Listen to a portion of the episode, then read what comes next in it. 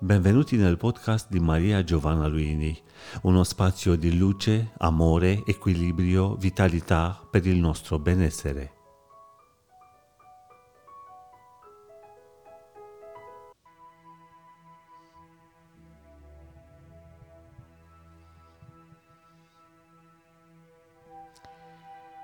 Un argomento abbastanza di moda in questo periodo è porsi il problema di accettare gli altri.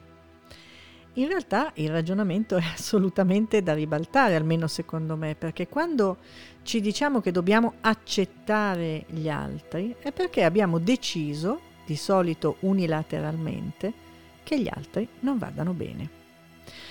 Il problema in molte relazioni familiari, lavorative, di amicizia o occasionali è che se incontriamo persone che in qualche modo vanno fuori dal nostro standard abituale o dalle idee che abbiamo di ciò che è la perfezione, ciò che è la correttezza, ciò che è la bellezza, ciò che è la gentilezza, allora automaticamente scatta il meccanismo del rifiuto, che però non si esprime con l'allontanamento, ma con una serie di critiche che via via si fanno più intense e un disagio bilaterale reciproco che va a compromettere anche, per esempio, la qualità del lavoro insieme o la qualità della convivenza.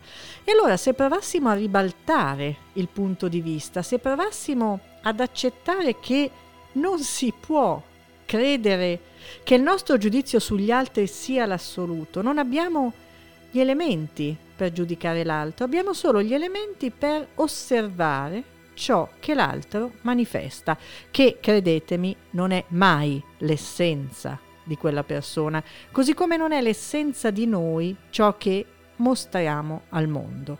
Allora, accettare l'altro, accettare una persona, non è un movimento emotivo, razionale, di pensiero, di comportamento corretto. In realtà non esiste, così come non esiste l'uso della parola tolleranza nella maggioranza dei casi. Noi non abbiamo né il diritto né gli elementi per giudicare l'altro diverso o, tra virgolette, inferiore a noi. Non dobbiamo accettarlo. Dobbiamo semplicemente vedere che la meraviglia di ciò che siamo sta nella differenza e in questa differenza esistono mille miliardi di sfumature che non potremo mai cogliere, ma che prima o poi ci sorprenderanno. E allora non accettate gli altri, fatevi affascinare da ciò che sono, osservateli, ricevete i loro messaggi, accogliete oppure no, ma sempre con l'idea che nulla, nulla, nulla è davvero inutile. Alla prossima volta.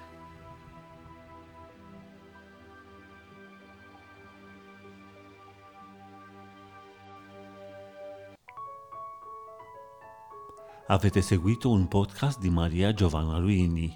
Per una nuova dose di benessere ci trovate qui con nuovi appuntamenti.